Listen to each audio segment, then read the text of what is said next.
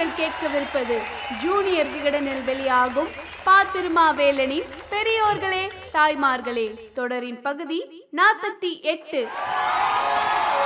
பெரியோர்களே தாய்மார்களே.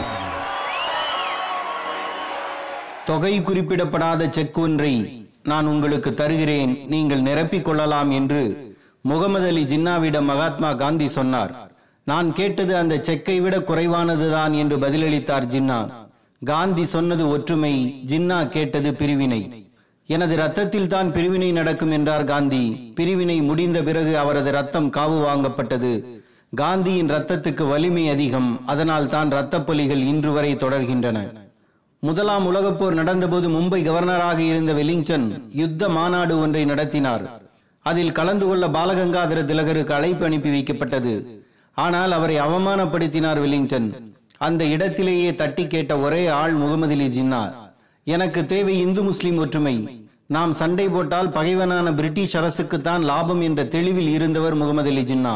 காங்கிரஸ் கட்சியிடம் அதிக நெருக்கம் காட்டிய ஜின்னாவிடம் அன்றைய பிரிட்டிஷ் நிதி அமைச்சர் சிலந்தி உங்களை விழுங்கி ஜீரணித்து விட்டது. சிலந்திக்கு பசி இருக்கலாம். பூச்சி ஏன் இரையாக வேண்டும்? என்று கேட்டபோது உங்கள் பக்கம் இருப்பதை விட அந்த பக்கம் இருப்பதால் சங்கடங்கள் குறைவு என்று தீர்க்கமாக சொன்னவர் முகமது அலி ஜின்னா. அப்படிப்பட்ட ஜின்னாவை காங்கிரஸ் தலைவர்கள் ஒதுக்கியதால் அவரே ஒதுங்கி போனார். ஜின்னாவின் தனி பாகிஸ்தான் கோரிக்கைக்கு மொத்த வயதே ஏழுதான். ஆயிரத்தி தொள்ளாயிரத்தி நாற்பதுக்கு முன்பு வரை இந்தியாவை பிரிக்கும் யோசனையே அவருக்கு இல்லை. தேர்தல் மோகமும் பதவி வேட்கையும் காங்கிரஸ் கட்சியையும் முஸ்லிம் லீக்கையும் எதிரெதிராய் பிரித்து தேசத்தை கூறுவிடுவதில் கொண்டு போய் விட்டது. சிப்பாய் கழகம் என்று கொச்சைப்படுத்தப்படும் முதலாவது இந்திய சுதந்திர போராட்டமான ஆயிரத்தி எண்ணூத்தி ஐம்பத்தி ஏழு புரட்சியில் இந்துக்களும் முஸ்லிம்களும் இணைந்தே போராடினார்கள். இந்த போராட்டம் குறித்த தனது எரிமலை என்ற நூலில் இந்துக்களைப் போலவே முஸ்லிம்களும் எப்படியெல்லாம் போராடினார்கள் என்பதை விலாவாரியாக சாவர்கர் விவரித்துள்ளார். எனவே இந்த ஒற்றுமையை குலைப்பதன் மூலமாக விடுதலை போராட்டத்தை நசுக்க முடியும் என்ற சதியின் அடிப்படையில் வங்க பிரிவினை செய்யப்பட்டது. நிலத்தை பிரிப்பது நடக்காவிட்டாலும் மக்கள் மனதை பிரிப்பது அவர்கள் எதிர்பார்த்தது மாதிரியே நடந்தது. டாக்காவை சேர்ந்த நவாப் சலீமுல்லா கான் ஆயிரத்தி தொள்ளாயிரத்தி ஆறில் அகில இந்திய முஸ்லீம் லீக் என்ற கட்சியை தொடங்கி மாகாண சட்டமன்றங்களில் முஸ்லிம்களுக்கு தனியாக தொகுதி வேண்டும் என்றார். மூன்று ஆண்டுகள் கழித்து இது சட்டத்தால் அங்கீகரிக்கப்பட்டது. இதுதான் முஸ்லிம் லீக்கின் முதல் வெற்றி. இந்த தொகுதி பங்கீட்டை காங்கிரஸ் ஏற்கவில்லை. இது ஏற்றத்தாழ்வான ஏற்பாடு என்று மதன் மோகன் மாளவியா சொன்னார். இது நியாயமானதுதான் என்று மத்திய சட்டசபையில் கோபாலகிருஷ்ண கோகலே பேசியிருக்கிறார்.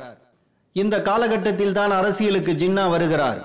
காங்கிரஸ் கட்சியும் முஸ்லிம் லீக்கும் ஒற்றுமையுடன் இருக்க வேண்டும். ஒற்றுமையால் தான் நம் நாட்டுக்கு விடுதலை கிடைக்கும் என்று சொல்பவராக ஆரம்பத்தில் ஜின்னா இருந்தார். ரவுலட் சட்டம் வந்தபோது பிரிட்டிஷ் ஆட்சிக்கு எதிராக தனது மத்திய சட்டசபை உறுப்பினர் பதவியை ஜின்னா தூக்கி எறிந்தார். மாண்டேய செம்ஸ் போர்டு திட்டத்தை அவர் ஏற்கவில்லை. அன்றைய காங்கிரஸ் தலைவரான மோதிலால் நேரு சொல்வதையெல்லாம் வழிபொழிபவராக ஜின்னா இருந்தார். இதற்கு அவரது மத்திய சட்டசபை பேச்சுக்களே இன்னும் சாட்சிகளாக உள்ளன. ஆயிரத்தி தொள்ளாயிரத்தி இருபது வரைக்கும் இதில் எந்த சிக்கலும் இல்லை. முஸ்லிம்கள் பெருவாரியாக இருக்கும் பகுதிகளை தனி மாநிலமாக பிரிக்க வேண்டும் என்று மத்திய சட்டசபையில் தீர்மானம் வந்தபோது ஜின்னாவின் சுயேட்சைகள் கட்சி அதனை ஆதரித்தது. இந்த தீர்மானத்தை மாளவியா எதிர்த்தார். பிபின் சந்திரபால் ஆதரித்தார். காங்கிரஸ் ஏற்கவில்லை. இதுதான் முதல் மனப்பிளவு. அடுத்த சில ஆண்டுகளில் அனைத்து கட்சி கூட்டம் மும்பையில் நடந்தது. இதில் பதினைந்து கட்சிகளைச் சேர்ந்த எழுபது பிரதிநிதிகள் கலந்து கொண்டார்கள். முஸ்லிம்களின் கோரிக்கையாக ஐந்து தீர்மானங்களை ஜின்னா கொடுத்தார். இவை அனைத்துமே மோதிலால் நேருவால் ஏற்கப்படவில்லை. இரண்டாவது மனப்பிளவு இது. இர்வின் ஒரு மாநாடு கூட்டினார். மோதிலால் நேருவையும் காந்தியையும் அழைத்த இர்வின் அந்த மாநாட்டுக்கு ஜின்னாவையும் அழைத்திருந்தார். ஜின்னா அழைக்கப்பட்டதை மோதிலாலும் காந்தியும் ஏற்கவில்லை. மூன்றாவது மனப்பிளவு இது. முஸ்லிம்களுக்கு மாகாண சட்டசபையில் தனி தொகுதி வேண்டும் என்ற ஜின்னாவின் கோரிக்கை ஏற்கப்பட்டது. இதனால் முஸ்லிம் லீக் அதிக அளவில் வென்றது. ஆயிரத்தி தொள்ளாயிரத்தி முப்பத்தி ஐந்து தேர்தலில் காங்கிரஸ் கட்சிக்கு நாற்பத்தி நான்கு இடங்களும் ஜின்னாவுக்கு இருபத்தி ரெண்டு இடங்களும் கிடைத்தன. ஜின்னா ஆதரவு இல்லாமல் பிரிட்டிஷ் அரசை அச்சுறுத்துவது முடியாது என்ற சூழ்நிலை காங்கிரசுக்கு இருந்தது. ஆனாலும் ஜின்னாவுக்கு உரிய மரியாதையை காங்கிரஸ் தரவில்லை. நான்காவது மனப்பிளவு இது. ஆயிரத்தி தொள்ளாயிரத்தி முப்பத்தி ஏழு தேர்தலில் காங்கிரஸ் கட்சி பல மாகாணங்களில் வெற்றி பெற்று ஆட்சியை அமைத்தது. முஸ்லீம் லீக்கும் பல தொகுதிகளை கைப்பற்றினாலும் ஆட்சி அமைக்கும் பலம் இல்லை. ஐக்கிய மாகாணத்தில் காங்கிரஸ் நினைத்திருந்தால் முஸ்லீம் லீக்குடன் இணைந்து ஆட்சி அமைத்திருக்கலாம். அவர்கள் அதை செய்ய முன்வரவில்லை. ஐந்தாவது மனப்பிளவு இது. இந்தியாவின் பல்வேறு மாகாணங்களில் அமைந்த காங்கிரஸ் அரசு இந்து முஸ்லிம் பிரச்சனையை சரியாக கையாளவில்லை என்று ஜின்னா கண்டித்தார். அப்போது ஜவஹர்லால் நேருவுக்கும் ஜின்னாவுக்கும் பேச்சுவார்த்தை நடந்தது. அது தோல்வியில் முடிந்தது. பேச்சுவார்த்தை ஏன் தோற்றது என்று நேருவிடம் கேட்டபோது எனக்கு புரியும்படி சொல்ல ஜின்னாவால் முடியவில்லை என்று கிண்டலடித்தார் நேரு. ஆறாவது மனப்பிளவு இது. முஸ்லிம்களின் பிரதிநிதியாக என்னை அங்கீகரிக்க வேண்டும் என்றார் ஜின்னா. இந்த கோரிக்கையை காந்தி ஏற்கவில்லை. முஸ்லிம்களுக்காக மௌலானா அபுல் கலாம் ஆசாத் பேசட்டும் என்றார் காந்தி. ஏழாவது மனப்பிளவு இது. ஆயிரத்தி தொள்ளாயிரத்தி முப்பத்தி ஒன்பதில் காங்கிரஸ் அமைச்சரவை பல்வேறு மாநிலங்களில் பதவி விலகிய போது இது முஸ்லிம்களுக்கு விமோசன தினம் என்று கருத்து கூறினார் ஜின்னா. இந்தியர்கள் மத்தியில் பிரிவை அதிகப்படுத்துவதாக ஜின்னா மீது ஆசாத் குற்றம் சாட்டினார். தனக்கு எதிராக காங்கிரஸ் ஆசாத்தை கொண்டு வந்து நிறுத்துகிறது என்று ஜின்னா நினைத்தார். எட்டாவது பிளவு இது. காங்கிரஸ் கட்சி அனைவருக்கும் பொதுவான கட்சி அல்ல அது இந்துக்களுக்கான கட்சி என்று சொன்னார் ஜின்னா.